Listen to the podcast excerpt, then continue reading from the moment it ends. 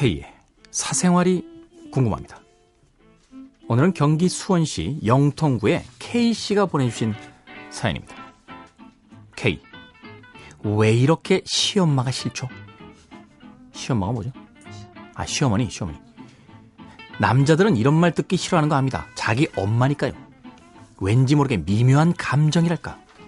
딱히 큰 사건들은 없지만 얘기 후 느껴지는 왠지 뜨임당한 기분. 뜨임당한 기분이 뭐야? 어찌됐건 섭섭함 등 느끼기 싫은 감정들이 자꾸 생겨요. 전 누구 싫어하는 거 감정 낭비 같아서 안 하거든요. 안 보면 되니까. 그런데 이건 좀 아닌 거예요. K도 결혼하셨으니까 이런 감정들 조금은 알 거라고 생각돼요. 싫은 마음 안 들게 어떻게 할 방법이 없나요? K는 싫은 사람이 있으면 어떻게 합니까? mind control 뭐 그런 말 싫습니다. 참고로 K 방송 잘 듣고 있어요. 몇 년 전 서울 극장서 K 본 적이 있는데 수수한 모습이지만 gentle한 이미지 좋았습니다. 근데요, 엉뚱한 얘기지만 K도 영화 볼 때 표 돈 주고 사서 보나요?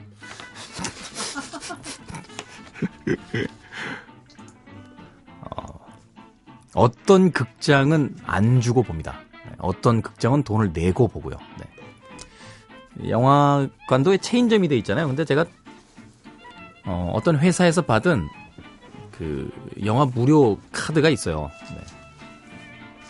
그래서 하루에 두 장까지는 어떤 영화 체인점에선 공짜로 봅니다. 그 체인점이 아니면 이제 저도 돈을 내야죠. 이 얘기를 왜 하고 있는 거야, 나 지금. 서울 극장에서 저를 보셨다고요? 아. 하긴 뭐, 서울 극장이면 저 종로에 있는 건가? 네, 그렇죠. 네. 수수한 모습이지만 젠틀한 입니다. 아, 언제쯤 섹시하던 얘기가 좀 올라라. 어찌됐건. 자, 시어머니. 그 미묘한 감정. 네. 한 남자를 두고 경쟁하는 모든 것들이 다 그렇죠. 어. 제가 언젠가 말씀드렸잖아요. 한 여자에게 두 남자가 사랑을 느끼면 이건 멜로인데 한 남자 때문에 두 여자가 등장하면 이건 막장이라고. 네. 자꾸 미워지는데 싫은 마음이 안 들게 할 방법이 어떻게 있겠냐고요.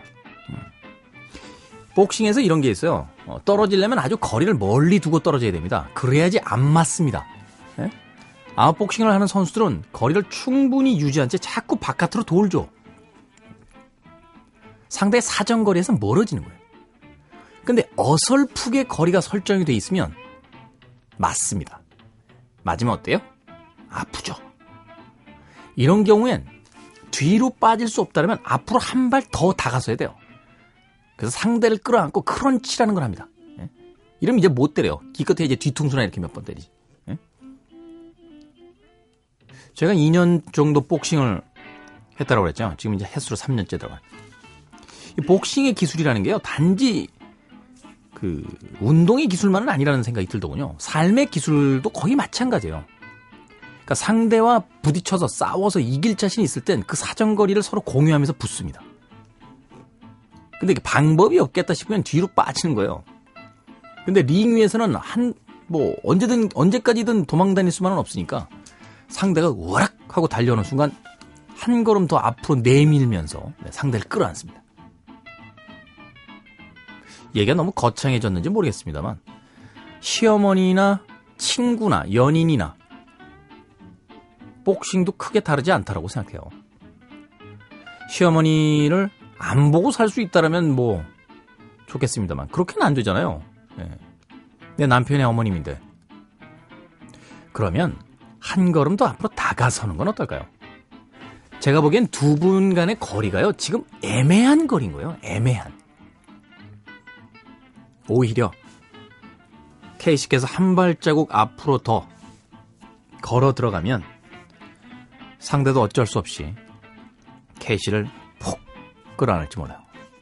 야 정말 난 가끔 느끼지만 천재 같아요. 와 이거 책에다 써야 되나 이거.